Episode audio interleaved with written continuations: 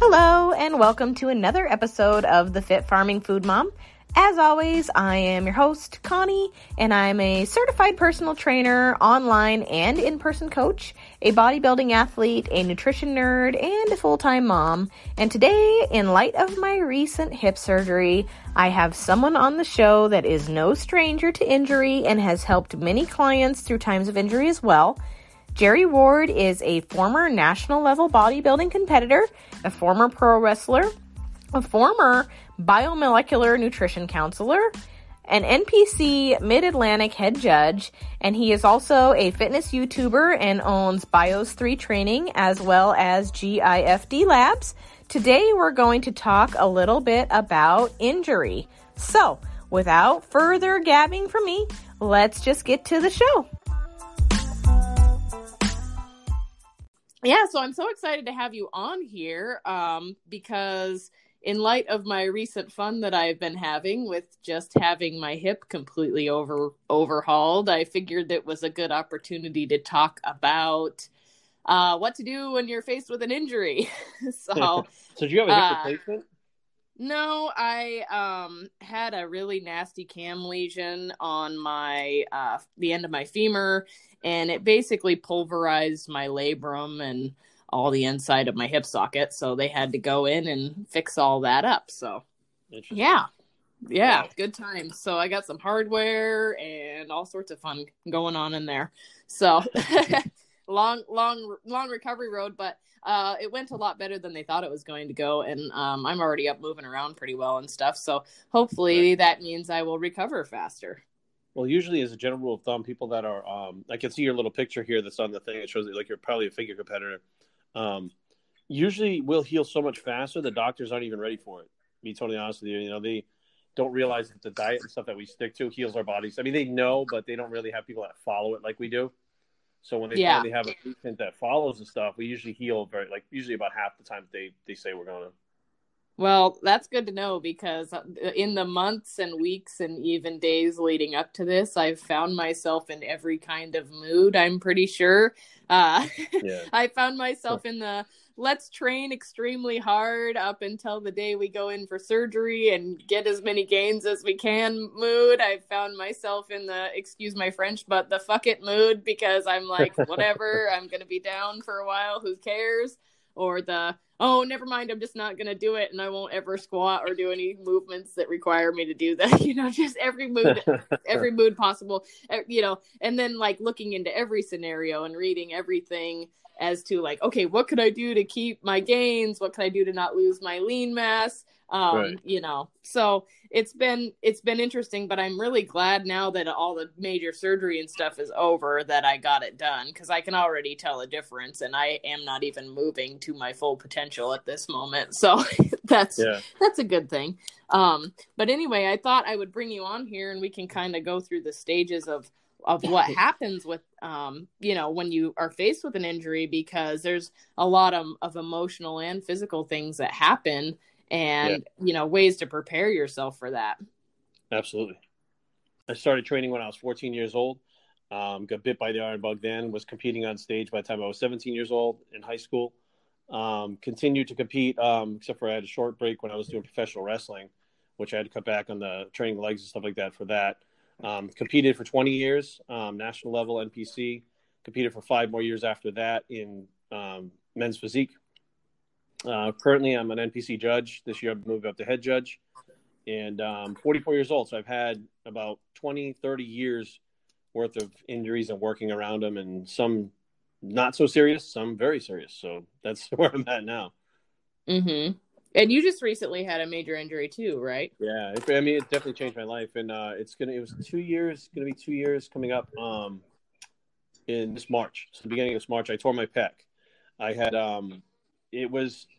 I had a very big bench press when I was younger, and we didn't have the the cell phones with the cameras and stuff like that. And I had a 495 pound bench at like 21 years old. I was big, I was strong, and I just was really good at bench pressing like my whole life, and I never had an issue. I had one kind of strain that happened like uh, when I was probably around 30 or something, 28, 30. I didn't warm up. I just started with 315 on the bench and had like a strain. It was like a pull, but never really had any issues until I tore my rotator cuff on my right side. And um, while that was healing, I didn't have to have surgery for that. While it was healing, um, you know, it healed up pretty solid, but I always kind of babied the right side because it had been injured. So now seven or eight years goes by. I haven't touched a bench press because I was worried about the rotator cuff, and I was using all the weight on all the machines at the gym. It was getting to the point where I just it wasn't. I couldn't continue. I couldn't progress anymore. So I said, let me just go back to benching, and I was a much lighter body weight. I was around the 270 pound mark when I was hitting the, the 495. Now I was walking around at 205. So I said, I haven't even tried to bench in like eight or seven or eight years. So I laid down on the bench and I did 225 for 15, which hadn't even been near a bench in, you know, eight years. I said, wow, if I got 225 for the first time, if I actually train, I can get back to 405 fairly quickly. Like now I can document it. You know what I mean? Because people would always give me shit about not, oh, we, we have never seen this big bench you had. It was like, you know, every, we were all benching over 400. Like the whole crew was benching over 400. It was just, it's just where I came from. The guys were big, they were strong, they took their drugs, they they recovered, they did what they had to do, they ate a lot, and we all got big and strong. So I go in the gym, and uh, my wife was with me vlogging it for you know the YouTube stuff, and right before we do the next bench, which is the following week, she says you're going to get hurt, and I said no, I'm fine. I'm like I am, I'm good to go. And I lay down, I warmed up, I did 225 for like 12 or 13, I did 275. I just I went for one rep just to see what it felt like, so I was moving up in weight and it was so light that I was like, oh, I'll get 315 today, easy. I'm already almost back to 405. It's only been two weeks. So I put 315 on the bar. I, I wait about two three minutes. I get down under the bar. I pick it up. As soon as I pick it up, the light feels like there's the weight feels like there's nothing on the bar. Like it's super light. I'm like, this is great. And I'll have it on camera. This is awesome. It's all progressing great. I bring the bar down. I touch my chest. I go to way you hit that little bit of sticking point. All of a sudden, I felt the pec just rip. I felt my left pec just tear right off the bone and roll up. And I was Ugh. like, oh no. And meanwhile, my wife is videoing this when she said I was going to hurt. And I'm like, no, no, I'm fine. And uh, so I tell the guy who spotted me, I said, take it. And he didn't hear me. So I had to drop the weight on my chest, which tore the other side slightly. And I had some bruising on the other side too. And uh, finally, he pulls the weight off me. And as soon as I sat up, my whole pack was swollen to the point where it was like four times the size of the other one, like instantly. Wow. And I was like, I looked at my wife and she's just looking at me like, are you going to try again? She didn't realize I had torn my pack.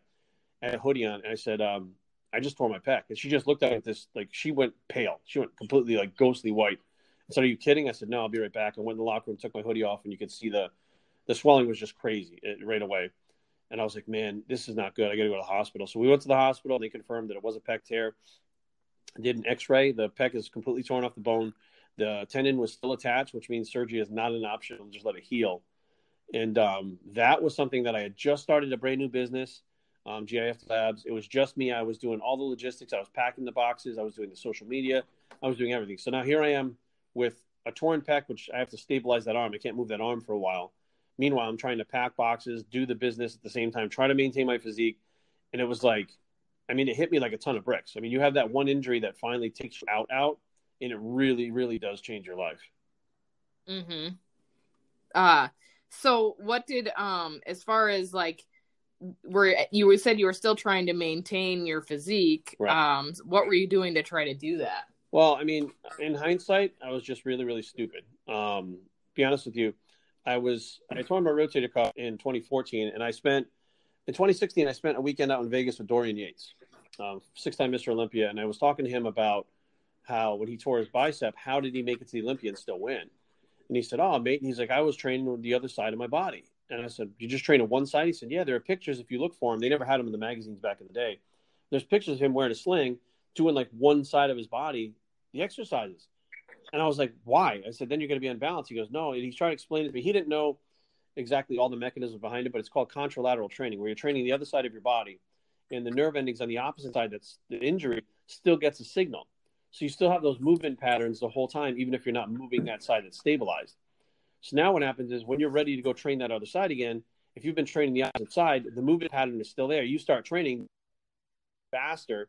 You don't have to go through the whole process of relearning the movements and stuff. Whereas if you didn't train at all, so that was okay. something that I didn't really know much about, and I had to look a lot into. And then when I found it, I said, okay, that's the key. The key is to not stop training. Like I have to keep training, and I have to train that other side. But I'm going to be so imbalanced. I'm going to have like one big side and one small side, and that was the next conundrum. Try to figure out how that works. Okay.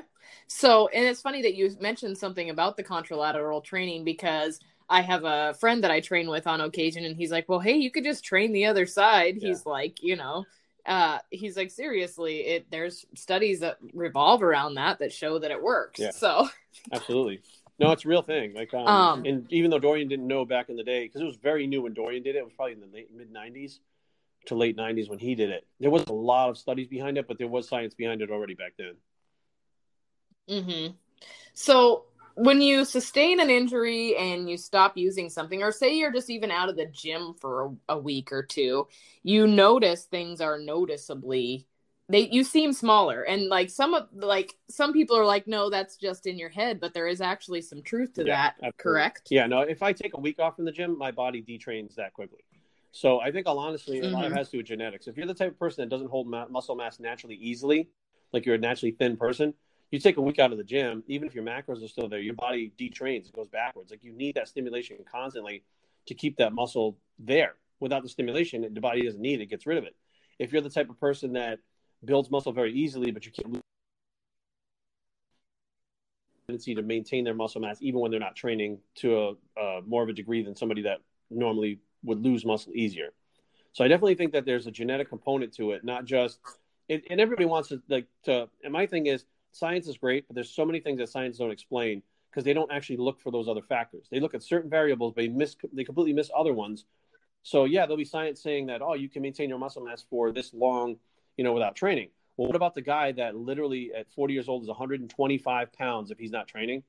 That has a super fast metabolism. He's eating McDonald's every day. He's going crazy with the food, and he's out of the gym for a week. His body will detrain in that period of time. But science just hasn't studied that type of individual yet so they do a blanket statement says that everybody can maintain their muscle mass as long as you know you, you're eating your macros. You don't have to train, your body will be fine for two weeks. I think there's absolutely a, an individual aspect to it that is not looked at by science. Science wants to put everybody in a general consensus box and put everybody under the same umbrella, and that's not what we're dealing with when we're you know bodybuilders. We're individuals. Right, right. And then, so like in the first couple of weeks, though, you're technically not losing muscle, correct? You're just losing glycogen and fluid mostly no. because nope. the muscle is not being stimulated. Biggest crock of shit I've ever heard. So the, the science backs it up, and this goes back to the Soviets and the Germans and even the Bulgarians.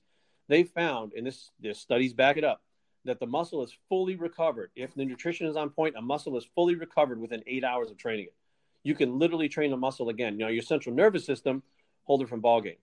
So that muscle, 72 hours used to be the minimum you'd have to wait to train. That was like the mm-hmm. times back in the day. Well, 72 hours would be the maximum without your body going backwards.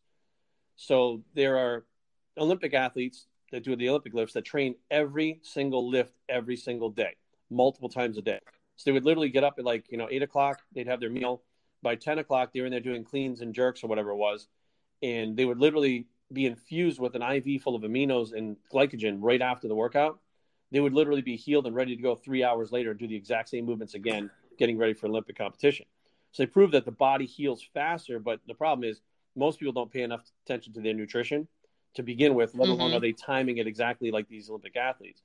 But if you're like if you're out there training everything twice a week and you skip a week, your body will detrain within that week off. That's just how it is. Like it, it it boggles my mind because people start going, well, glycogen and water and this and that. It's like, what do you think the muscle is?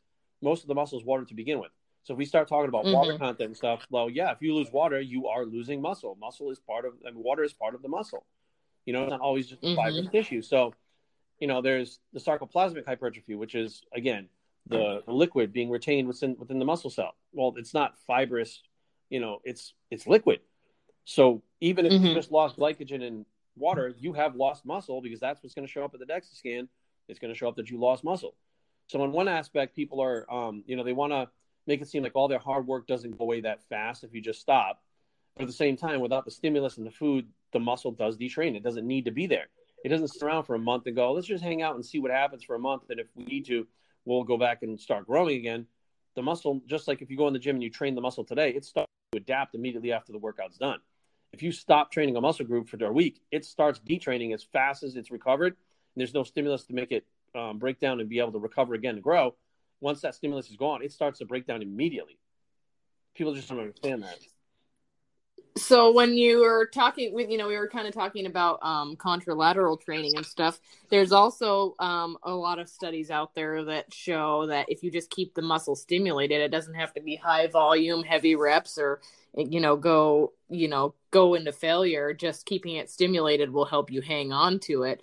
Um, are you still gonna are you gonna still see loss at that point or are you going to be able to keep what you have um, you know, without mitigating, I guess, loss of muscle. Well, I mean, what what they're trying to explain is there's a stimulus to the muscle, you'll maintain what you have. But if that stimulus to the muscle is a bicep curl on that side with 50 pounds, and you now do 10 pounds, you're still stimulating the muscle. However, you're stimulating with 40 pounds less. No, you can't maintain the 40 pound bicep look with 10 pounds. So it's like they're correct, but there's like missing pieces of the puzzle that science just doesn't get. Like they're looking for like the very, very basic things. Like if you stimulate a muscle still, like let's say you use a, um, a TENS unit and you stimulate it electronically, and you're using that, which people do in physical therapy and things like that, it'll help the muscle to be broken down and recover and try, maintain a certain point.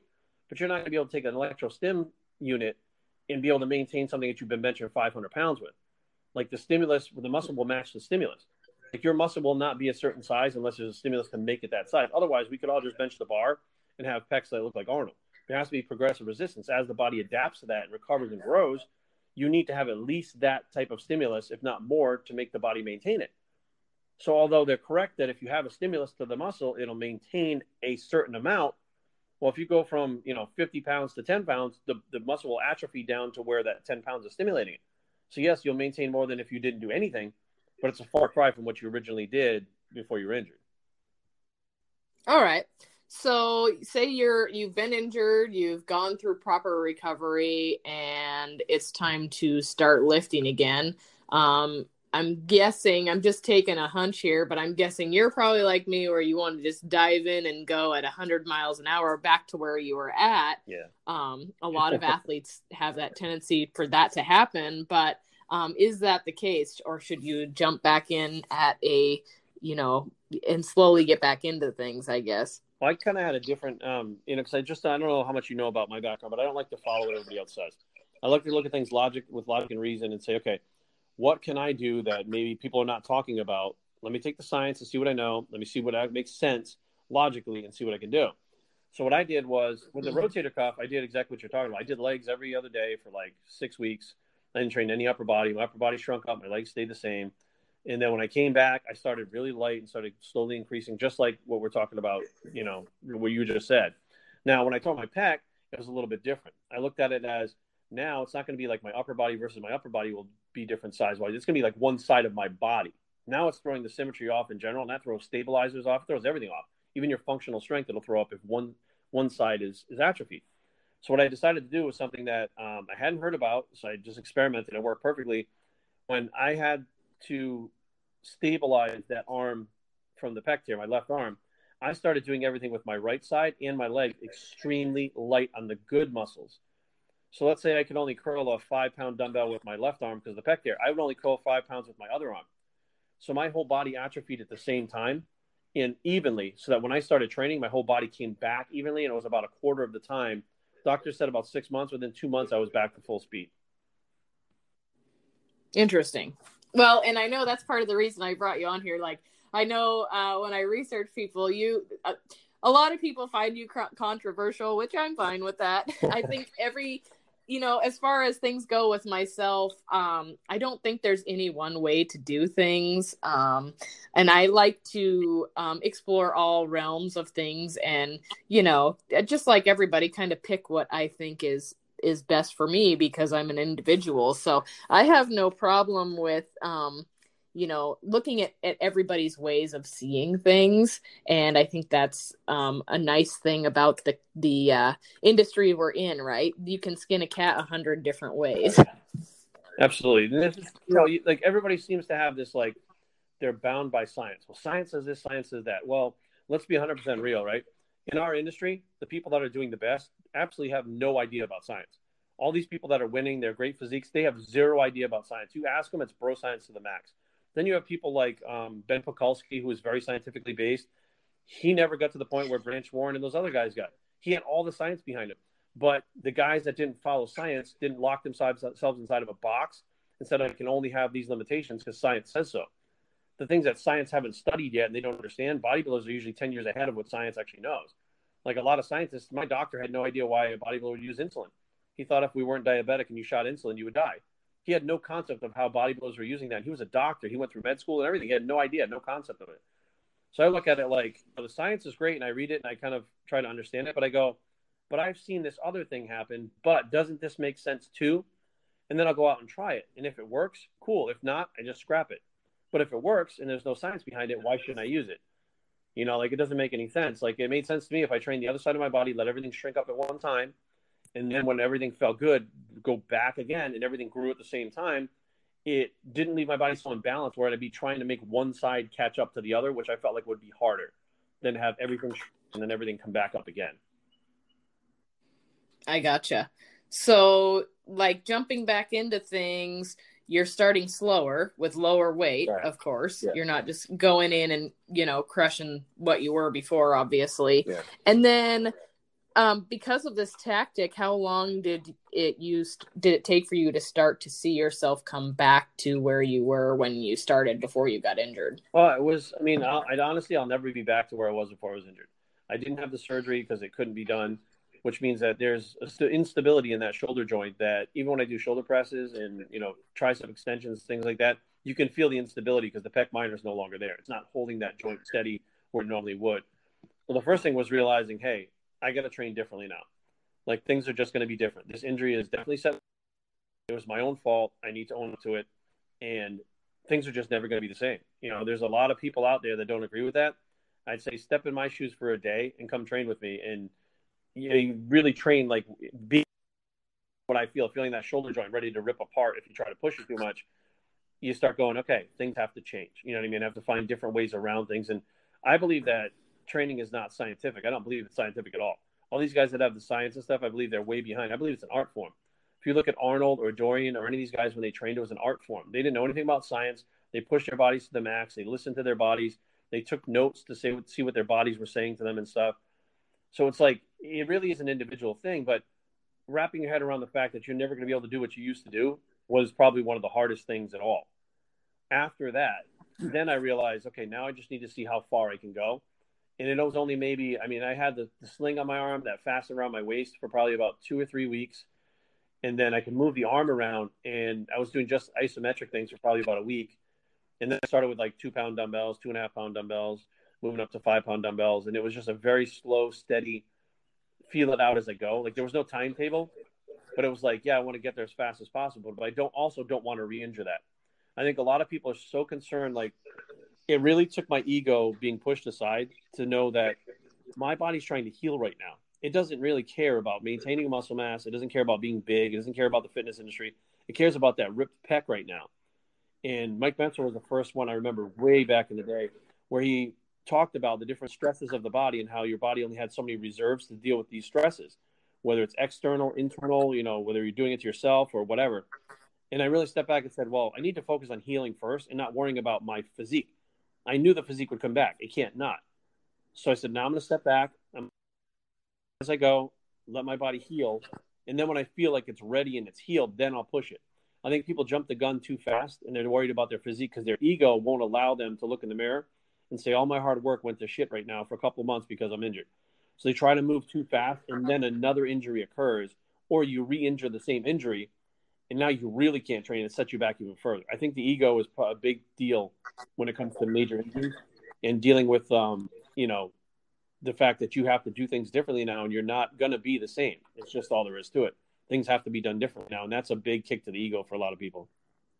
Well, and we are in, like it or not, we are in an ego sport. Nobody can say that they do this just for the fun of it. Everybody has a little bit of ego there, I think. Definitely, you know, yeah. um, where it's very, you know, it is a very aesthetic sport.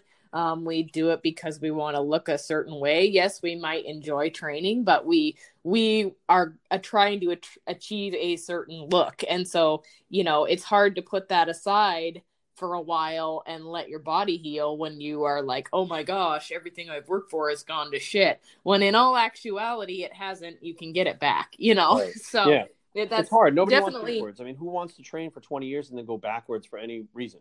Nobody. No, nobody. And it No. doesn't matter. You don't want your bank account to go backwards. You don't go backwards at school. Like nobody wants to do that.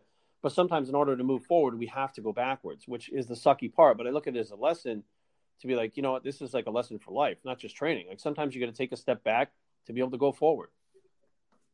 Mm-hmm. Absolutely. And, you know, fortunately, I, you know, and it's been a rough thing on my end of stuff because it's like, okay, well, I'm going to look like, oh my gosh, there's a bodybuilding show. I'm going to two of them here in another eight weeks to, you know, help out with other people. And I'm like, holy cow, I'm going to be soggy. Everybody's going to be judging me. That's the Yeah, first it's hard. thing that I think of. hard. It's, it's ridiculous. But on the flip side, I'm like, freak, who cares? I'll get it back, you know, and I'm just, you know, mentally working on, hey, guess what?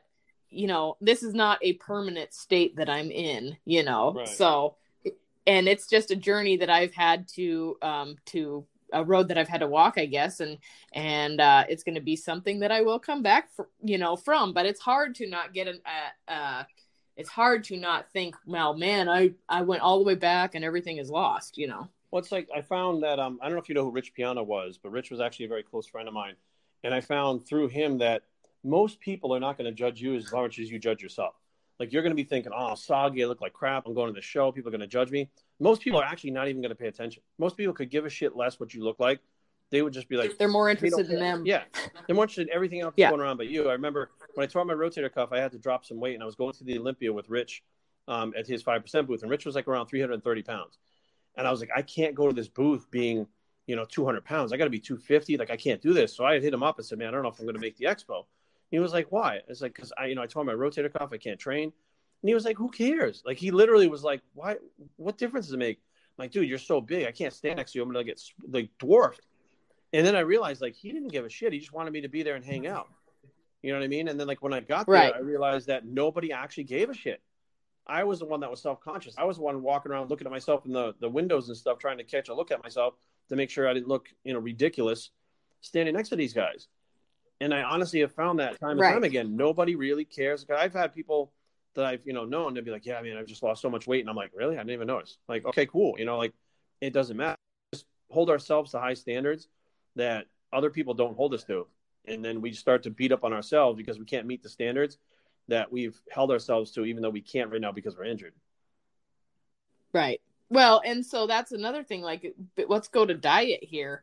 Um, see, I coach myself, so I had gone over how I was going to approach my diet um a hundred thousand times and i changed my mind i think probably double that uh on how i was gonna approach it you know it's like uh so let's second guess this you know oh no i got a plan no never mind i'm changing my plan you know uh but you know and then and then i had this plan and then I, I, you know, I come out of surgery and I've felt like garbage, and all I want to do is eat garbage. you know, Right. I'm like, uh, you know, so plan failed. Um, but you know, how do you approach nutrition when you are not going to be training? Because obviously, the first thing you know one would think is that oh, I've got to back my calories off. I've got to back all this stuff off because I'm not going to be training and I won't be burning those calories.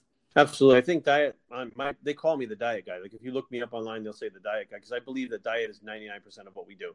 And I don't believe in, I did, don't get me wrong. When I was younger, I ate the most amount of junk you could possibly fit in your body in the off season until I realized like this is just stupid. Like it's hindering my progress. I don't think it's to do anything for my health in the future. So I eat what they call quote unquote clean year round. Um, I eat kind of bro. I have my cheat days where I eat whatever I want. But knowing that I have that healthy macro and micro dense food available to me all the time makes me understand that that's what's going to take for my body to heal. My body's not going to heal all this crap. It's going to take twice as long. So I make sure that Right. all my macros are on point, and I do like I don't really like to adjust my fats because I don't like to eat a ton of fat to begin with, but I'll adjust the carbs down depending on you know if I can train or whatever the case may be. But I rotate my carbs year round. I carb cycle year round to stay lean. So it was like I just kind of basically looked at it as keep doing my cardio, keep training with the weights at a light weight, bring the carbs down slightly. Like maybe if I'm taking the 200 grams, I bring them down to like 150 was enough for me to to just make sure that I maintain my leanness. Try to stay as lean as you can while you're not training, and then you'll be able to grow because you grow so much faster when you're lean. I never believed that. I used to eat all kinds of junk and get fat and then diet down and drop 60 pounds for a show until uh, Jay Cutler, who's been a good close friend of mine for about 25 years, was like, "Oh, you need to stay lean. You grow faster." And I never listened to him. I I would be like, I'd be with him and I'd just drive right away and go to McDonald's and eat. Like I didn't listen. And then finally, I got to the point where I tore my rotator cuff and I was like, well, there's no point in getting fat and trying to lose the fat and build muscle. I'll just stay lean. And I got really lean for the first time in like an off season when I tore the rotator cuff. And lo and behold, I couldn't keep my weight down. Like my body weight kept going up, my muscle mass kept going up when I was eating slightly more macros with clean food. I was like, why am I growing so fast? It was like your body, when it stays leaner, for some reason grows faster, and you can regrow that muscle or muscle memory takes place even faster if you're already lean. We saw this phenomenon with um, Victor Martinez, when he got arrested, he went to prison for six years, and he came out. He was like a bone rack. He was super thin, but he was lean. All he did was diet the muscle off while he was in there. Stayed when he went right back to training and stuff. The muscle came right back, but he was already lean. So I think the diet is super important. But again, person to person, it's going to need to be adjusted. But I don't believe in these like, well, I'm not training right now, so I don't have to be that strict with my diet. If you're injured and you're trying to heal, I think you have to be even more strict with your diet. You have to make sure those vitamins, those minerals are coming in. You need to make sure that collagen's coming to your diet. You make sure that your protein's in there your carbohydrates, your, your essential fatty acids. Those things have to be there for your body to be optimal to heal on a daily basis. And now with an injury, you're asking your body to do a lot more than it normally does. So those things to me are super important. Right. And then, you know, it takes more calories obviously to heal as well, right. wouldn't you say? Well, yeah. So you're already reducing your um, energy expenditure a lot by not training. So it's like you don't need to increase right. calories. If you keep them the same, you're automatically no. increasing them because you're, you know, decreasing your output, which that's why you don't have to change them that much. You know, you don't have to restrict a bunch of calories right. because you're not moving. Your body's using that energy trying to heal. So you just keep them pretty much the same. Your body uses those calories that you normally use to train to heal itself. Right, absolutely. Uh, so that's kind of the approach that I decided to take. I went I went all over the place, trust me, like with what I was going to do. But then I was like, no, I'm just going to keep it exactly the way that I've been doing it. Um, I've reverse dieted myself up to a decent amount of calories a day. So I was like, I'm just going to stick with that because my body seems to like that that range and then just go with it. And of course, I prepped all my meals, had them all in the refrigerator, and then just felt like I tried to eat one of them and I was like, oh, yuck. so give me a couple more days and then I'll be back on the wagon. But I was like, holy smokes, plan failed right there. And then, you know, with the bodybuilder mentality, the first thing you think is, uh, oh my gosh, I'm going to melt even faster now because I only ate like 40 grams of protein today. Right. you know it's pretty it's pretty crazy when you adhere to something so much and you deviate from it slightly the things you, that your brain tells you yes. you know like you have to re, like uh, rewire your brain because you're doing something different now. Yep yep. And it's you know i'm sure um, having low protein for a couple days isn't going to make me shrink into a prune but that's what my brain wants to tell me. Right. Well it's also your brain's also used to having a certain amount of protein so don't forget, and this yep. is another thing that science doesn't necessarily study, but psychology kind of studies a little bit, that when you change your behavior, your brain kind of has um, like it's very independent, but it's strict too. So you do something consistently over and over again, your brain gets used to that. It develops a pattern. When you change that pattern, your brain starts to get the signal like, hey, what's going on? And then what it does is it does things like sends a signal like nervousness or anxiety, being like, hey, what's going on? Why isn't this happening? And it forces you to focus on the thing that you changed and it makes you freak out even more. Like, oh no, I'm not taking enough protein. Like normally you might not even pay attention to that, but now because it reduced right. so fast that your brain has a signal like, hey, we don't have all these aminos coming in, and you understand the amino acid pool. Like if you don't have enough in the amino acid pool, has nothing to pull from. So like your brain's first thing is to get more amino acids in the amino acid pool. So it makes you start thinking about how much protein, how much amino acids, things like that. And it can actually really kind of mess with your mind to the point where you start questioning yourself about a lot of things. Mm-hmm. Well, and that's the other aspect of this. The other facet is that you know mentally you can go down this road that'll also inhibit your recovery. Right. You know, um, you need to to not be going down this hole of of thinking everything's shrinking like at a hundred miles an hour and you know just focus on getting better right right so yeah i mean so anyways there's a lot of facets to it. Is there anything else that you can think of that would um, help with your recovery? Um, i mean i did everything. I used uh, massage therapy. I used uh, the home massage. I got the TENS unit. Um, i'm a big believer in anything that's available to me that i can use to heal faster or progress faster. I'm going to do that. So um, I waited for the massage therapy. They told me to wait for the tissue to scar up before I did the massage therapy. But I used the um, home TENS unit to start stimulating the pack like within I guess about two weeks after I tore it, just a really low intensity. And um, I, I honestly I don't know if it worked or not. I don't know if it helped or not. It was it was such a low intensity. I was trying to just get some blood flow into the muscle by stimulating it, but I couldn't really move the joint around and stuff to be able to press anything like chest wise. So I used um, another massage tool that I would run that over that area. And after the bruising went away from the tear, I could then feel the muscle kind of pump up from the massage tool. And I'm like, all right, the blood is getting in there now. So that was a good thing. So it's, you know, there are things like that. There are things like um, peptides like BPC 157 and TB 500 that um, I actually had prescriptions for from my doctor that helped me heal extremely fast. Also, some doctors are prescribing those now, some of them aren't. But these things will also, again, make you heal. It's you're like Wolverine. You get cut at night, in the morning the cut's gone. Like these things make your body heal so fast, and I think that science in general is catching up to that stuff too, and they're understanding that mm-hmm. diet combined with these other things, it's causing a synergy, and these things are helping people heal, you know, twice as fast, which is amazing. Right. And there's a lot of major research with the BPC 157 oh, and the TB 500. Uh, ben Greenfield, he's a big proprietor of peptides. Um, they're kind of that they're becoming more and more uh, known, I guess. It was funny because I was reading the newspaper the other day and I opened it up in the, the like health section and it, there was actually an article saying are peptides right for you? And i was like holy cow this is going mainstream you know wow. which is why they, so, they you know. they've cracked down and now technically peptides and sarms are part of the sarm control act which went into effect on january 1st 2020 they're all illegal to sell now.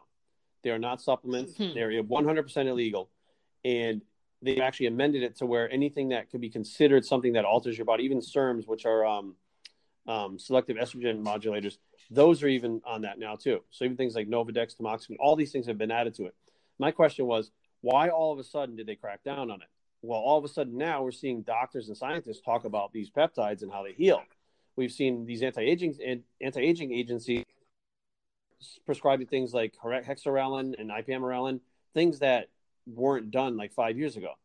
So I got a feeling that these right. doctors and stuff are now starting to push these peptides. And the reason why they cracked down and make them illegal is because these things are going to be prescription only, and big pharma is going to wind up producing these things very soon.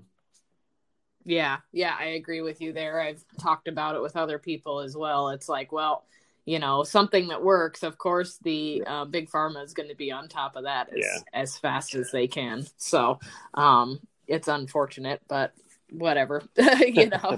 so, uh, but yeah, no, there's a lot of studies out there, and it's really interesting. I listen to a ton of research and and read constantly on it, and it's really interesting, you know, how that stuff works. So, um, yep, definitely something that is going to be getting even bigger. So, and you know, at, at least if it does, big pharma does get into it, then there will hopefully be available to help heal people. You know, yeah, once the regulator so, will be available, more... but then people wind up paying five hundred dollars for a thing of BP one five seven, you know, instead of twenty dollars. Right. So that's the only downfall. Yeah, and that's super unfortunate, but yeah. Um. So yeah, and you're you do coaching too as as well, right? Yeah, I do um coaching online worldwide, and my in person business. I haven't really taken anybody new for about five years. Um, my schedule just gets so crazy. I still train my people in Maryland. I live in Virginia my schedule gets so crazy mm-hmm. between being a judge and the expos and flying around and stuff that I can't really take on more in person. So online, I can get a really get a lot of people all over the world. So like, let's say here everybody's asleep in America, I can be training someone in another country that's up because it's daytime over there. So I really like doing the the global stuff online. Um. So my question with that was, is I'm sure that you see a lot. You have a lot of clients that, or you not don't have a lot, but you do have clients from time to time that do sustain an injury and that is something that you guys have to work through um, i would assume. Usually i get the people coming to me that already have the injuries. And the reason being is they wind up finding one of my videos somewhere or a post somewhere on instagram or something like that. And um, and like i documented everything that happened with my pec. Like there are videos out there of me. There's the video i tore it is out there too. I haven't seen it. I've never watched it because it was too painful. But they've seen something about me coming back for an injury. The rotator cuff. I tore my forearm before um, my pec. So they come to me based on, well, this is a guy that already knows how to deal with people that are injured. He's a little bit older. I got maybe arthritis or whatever the case may be, or you know, so because I've had enough injuries throughout the years, and being around the sport, some of my friends have also. So if I haven't been through it, most of my friends have. So it's like you just have a good working knowledge of injuries. So I get people that are injured coming to train with me. Right. Well, and so and another thing that I've noticed is, you know, just being in the industry and being around people that do this is some people, you know, you have these people that I don't know how you feel about this, but these people that they get, are depleted constantly, they just go from show to show to show to show. Yeah. And they're the ones that are getting injured even more because they're not letting their body kind of refuel. Um, it, how do you feel about that? Um, yeah, I agree. Um, in 2015, I think it was, I did five shows in five months. Every month I was doing a show, and I was still traveling twice um, twice a month, try, flying all over the place, and my body was breaking down to the point where I just I didn't get injured, but I could feel things were starting to add up. Like they were starting to stack up. Like you'd have these little twinges here and there that you know you're like that's not a normal feeling. Like you know something's up.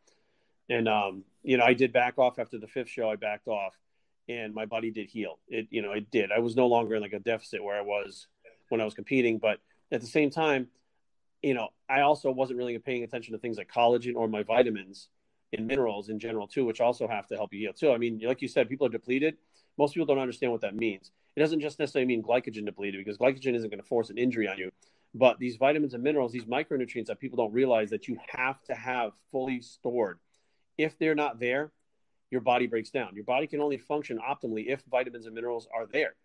So when you start to get depleted because you're only eating certain foods, so you're missing out on vitamins on this food or whatever the case may be, and your body starts to get depleted of those vitamins because of all the stress you're putting on it, that's when the injuries start taking place. So I feel like it really could be negated quite a bit if someone was paying attention, or at least food combining, where they're using multiple different types of food that not just got their macros, but got the different amounts of vitamins from different foods, or just took a multivitamin through the whole thing, it really does cut down on on injuries. And the other thing is people just wind up getting tired. As they get tired, their form breaks down. You know, as they get tired, they're not thinking straight. They may put another 10 pounds on the bar when they shouldn't. Like things and just getting depleted. Like I feel like the mindset in general, if you're competing too much, you're you're just literally walking the line of almost getting an injury like all the time. Yeah. Yeah. And I would agree with that. I mean, there's people I've said, hey, you know, you should probably take a nice off season and let your body kind of find some homeostasis for a while before you keep hammering on it, yeah. you know, because things are coming, you know. And then you can't, uh, you can't improve a, either. If you're not taking time to rest, you can't improve. So what's the point if you're not right. getting to where you want to be and you're doing all these shows and you're not winning your pro card? Then you need to improve. So to improve, you have to stop. You can't just keep going.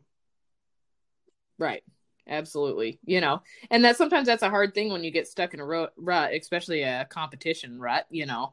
But i mean to be honest even with my surgery i mean i've had so many of my friends be like oh you you totally needed this break you know? So i'm like oh you know funny forced break. Right. but you know it's true sometimes you get stuck in a rut and you can overdo things and that can also have catastrophic results. Absolutely. So, um, you know, unfortunately, mine wasn't from that. It was just something that was probably bound to happen at one point or another. Matter of fact, when the soon as I woke up from surgery, the surgeon was like, I am so glad we got in and took care of that because the minute that I opened you up, it was staring me in the face. so I was like, well, okay, that's good to know, you know. Um, but uh, inadvertently i probably would have gotten injured at one point no matter what and that's going to be something i'm going to have to tread lightly around uh, because i have another hip that has the same exact thing going on only it's not injured yet so yeah. i will have to be very very mindful with my training around that that my anatomy doesn't let me squat you know right. and as much as i wanted squat it's just not i'm unfortunately put together a little different and i just shouldn't do it. So, so guess, and, you know, it's funny because like my question to you is, why do you think that you have to? And and this is, I'm, I'm totally setting you up with this question. Why do you think that you have to have at it? Like, why do you feel like you well? and so that's that's the funny thing. You don't, right? Right. but and so all these years, all these years, I um, I never did because it was super awkward for me. I had a hard time. It just felt wrong yeah. in every way, you know um, to back squat. I mean, there's other. So I just put a bunch of spins on it, did different variations or front squats, or put myself in a position to where I didn't feel like I was getting stuck because it was really weird. I've trained with multiple people and they're like, "What do you mean?" right. you know. And then the other thing is, is like a regular leg press. For some reason, I just can't. You know, people will be leg pressing all this weight. I can't even barely leg press the sled because of my anatomy. I guess I don't know. Exactly. I'm glad you said that because some people are not built to squat. Some people are not built to deadlift. Some people are not built to bench. Their levers of their arms, lever of their legs, their body length, stuff like that, all comes into play when you move that weight. Now, in 20, I mean, I think it's 2012. I had actually I was doing barbell rows, and when I went to put the bar back in the rack, I pulled something out of my back. My my hip shifted, and I like slipped a disc in my back, and I couldn't stand up straight. I mean, I was in so much pain, like I was literally walking bent over. So I got to the chiropractor. He puts it back into place, and he says, "Look, man," he goes, "Once this thing is out, he goes, you're going to have this problem. It's not going to be like it was ever." So I go back to my trainer, who was Phil Herndon at the time, and I said, "Phil, I'm like, I'm disgusted." I said, "I can't squat anymore." And he said, "So?" and I just like, I, "What do you mean so?" He goes, "You need to squat. We'll do leg presses." I was like, "But you don't understand. I can't squat." And he goes, "Just," he's like, "Just calm down. Listen to me." And I wound up actually using the leg press, even though you know most people think the leg press is kind of like the easy way out. I was able to actually push my legs harder because my lower back was no longer a limiting factor. When I squatted, my lower back mm-hmm. was a limiting factor because of the, the, the way that my body was situated. Well, lo and behold, that year, 2012 to 2013, I made the best progress I'd ever made in my legs without a single squat. And I got made fun of. People told me, like, you're not hardcore, you're a wimp, you're this, you're that, you're not squatting. Like, but my legs improved. And when I look at people like Phil Heath, who doesn't necessarily go, I've never seen him squat free weights in my whole life. However, he's a seven time Mr. Olympia he's always done machines, right? Because it, the squat didn't feel right to him. Like he didn't go, and Dorian Yates did the same thing. When he was squatting, he actually tore something in his hip and had to have surgery. He never squatted ever again. He was a six time Mr. Olympia. So I think that a lot of people get it in our heads that we have to do the big three, or we're never going to progress, or we're not hardcore, or we're taking the easy way out, or we're a wimp, or whatever the case may be. But what do you do when your anatomy is not built for that movement? You know, like you just suck it up and hurt yourself, and you know, to be part of the team where everybody else is doing it, or do you really step back and it's one of those things again where people say, "Well, you got to use proper form." What if you're using proper form? It still hurts. It still doesn't work.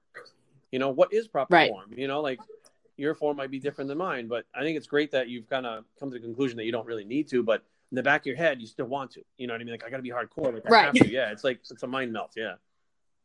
Yeah, and you know the the crazy thing is, is ever since the beginning of me ever training that I can ever remember, like trying to leg press, for example, I would be like, why can I not do like why do I never get better at this? Why yeah. does it always suck? You know? and and and so same thing with the squat. And so I even you know, after I came out of my last set of shows, I was like, okay, well, the reason that I'm not developing the area that I want is probably because I just don't squat. So I'm going to start squatting. That's exactly what I told myself.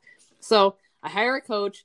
I'm like, I need to learn how to do this right and we worked and worked and worked on it and it did get better yeah. he was able to tweak things to make it easier but then lo and behold i end up you know with my labrum all torn and shredded yeah. you know? And it was and it wasn't the crazy thing was is it wasn't even painful when it happened. Like that showed up afterwards. So but just the constant repetitive motion on a on a joint that's not meant to it for my for me not meant to go the direction that it was going yeah. you know ended up ended up having to have surgery. So you know in the future i'm not squatting you know it's just not not he, everyone's like oh you'll heal you'll get to do it again and i was like eh, no i don't think i because i don't want to cross this bridge with my other side right. you know so well, it's good that, i'm all good it's good that you learned the lesson because some people be like when can i squat again like that's the only thing they'll be thinking of like when can i squat again you know, I have people asking me, when are you going to bench again, Jerry? I said, never. I mean, I just ripped my pec off the bone. I will never bench again.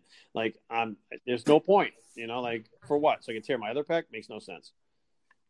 Yeah. Yep. And I mean, I know I, I, I'm sure that I will be able to get the development I need with some other exercise. I'm not too worried about it. You know, the only thing is, is it's just like, it seems to be like this thing, this buzzword, like squat. You know, yeah. you have to do that if you want to have, you know, all of this stuff developed correctly, compound movements. But you know, right. I I like to deadlift, uh, and I actually I love to deadlift, and I've always hated squatting just because it's so uncomfortable for me. So I'm good. All right, I don't have to do that anymore. you know, good riddance. So yeah, um, but anyway, so I'm sure though you've had clients going back to that that have um, sustained an injury and you've had to help work them through it. Yeah, absolutely. Um, and so, what I guess what kind of if you're working with somebody that has an injury, where do you begin with them? Because there's a whole mental aspect as well right. on top of that. Well, first, and I'm sure that can be technical as a coach because you're going to have people that want to go further than they should be going when they're in the recovery mode. I mean, I've been lucky enough to where if someone hires me, they actually listen. Like they want my advice. They're not just looking for a program. And I think that comes with just being around so long. I've been training people since I was 19. I'm 44 now. But for me, the first step in an injury is to get it diagnosed. Like so many people come to you as a trainer and go, oh, I had this pain. I did this. It hurts when I do this. What do I do? I said, okay, does it hurt now? Yeah. And you're not even training? Yeah. Okay. You got to get a doctor and get diagnosed. Like you got to figure out what's going on. Like I, I'm not a doctor. I can't diagnose you over the internet. Like you have to go get it looked at. If needed, x-rays, MRIs, all that stuff. Because now what you're saying is it's not like a little, you know, like one of those little overuse things. You have an injury. The hard part is getting them to actually go to the doctor and get it diagnosed. Once they do that, then it's like, okay, here's our options. And I always like to stay in touch with the doctor as well and work with the doctor rather than being one of these like bodybuilding meathead guys. It's like doctors don't know anything. Look, I'm not a doctor. I know bodybuilding, but where there's other things that have to do with the body that I don't really understand. So therefore, if I can stay in contact with the doctor and the client, then yeah, then we're going to have the best outcome. So the idea is to try to get um, what the doctor suggests as to what's going on, and really understand what the doctor's talking about. Then start building an addition to the program, not necessarily the program, like an addition. Maybe even put the program on freeze then you're doing just the physical therapy type stuff to get you back to where you were. Maybe you're just doing movement prep. I mean, it could be you're just doing band work. It could be you're just doing um, massage, like a home massage tool, a TENS unit. It could be any number of things. It's so different from person to person. But the first thing is really getting them to understand that look, we're not going to be progressing right now. Okay, let's put the brakes on. You're injured. You need to fix this because if this is not fixed, this is going to throw a monkey wrench into everything from now on. Maybe not even just your training. You might not be able to pick up your kid if this thing is not healed. You know what I mean?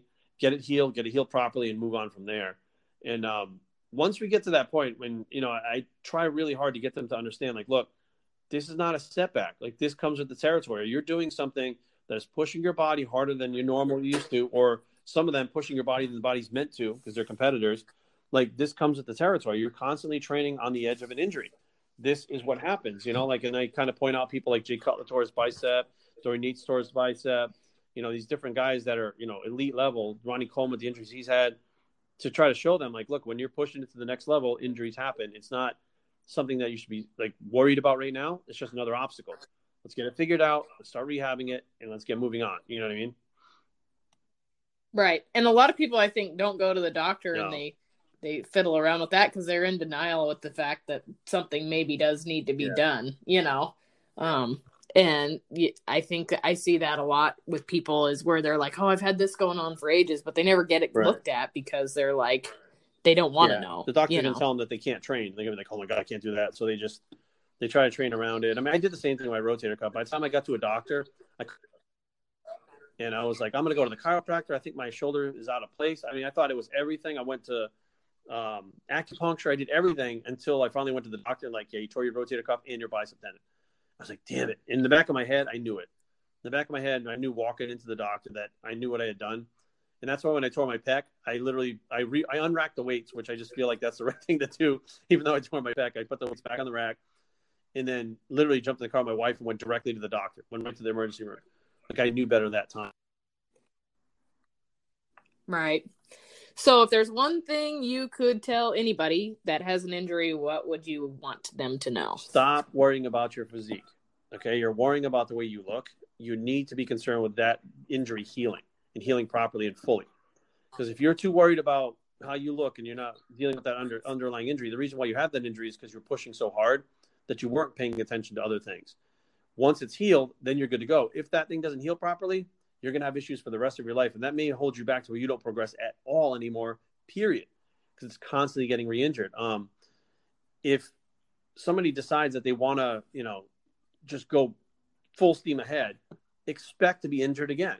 Like it takes time. You know what I mean? It, it's something that happens. It's not abnormal. It happens to a lot of people. But if you're trying to push that too fast, if your ego is so concerned with the way that you look, you're more than likely going to wind up not healing the injury properly, and it's going to just affect you the rest of your life. Amen to that. I think that's a good one. So, if somebody wants to find you, how do they do that? They can easily just Google Jerry Ward bodybuilder, which uh, everything will pop up there. But um, I'm on, you know, YouTube, BioS3 Training. Um, my email is bios3training at gmail.com. My website is bios3training.com. You notice there's a lot of BioS3 stuff in there. So that's my company name. And uh, GIFD Labs is my supplement company. Awesome. And I'm assuming you're also on social media yep, as well. Jerry Ward. If you just look up Jerry Ward, that's my name on pretty much everything. Awesome. Your information in the show notes. And I do appreciate you coming on and chatting with me today about injury stuff because I know it's something that has the potential to happen to everybody at one point if they're, you know, um, achieving athletic goals um, or heavily training. So um, I'm thankful that you decided to come on today and spend a little time with me. Dr. Connie, thank you so much for having me. I really appreciate it.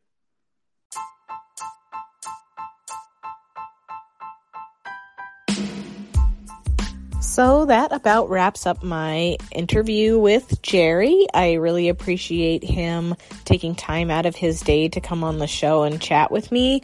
Um, I also hope that, you know, if you're at a point where you're injured or you think you have an injury coming on, um, take good care of it. Let it heal. It's the most important thing.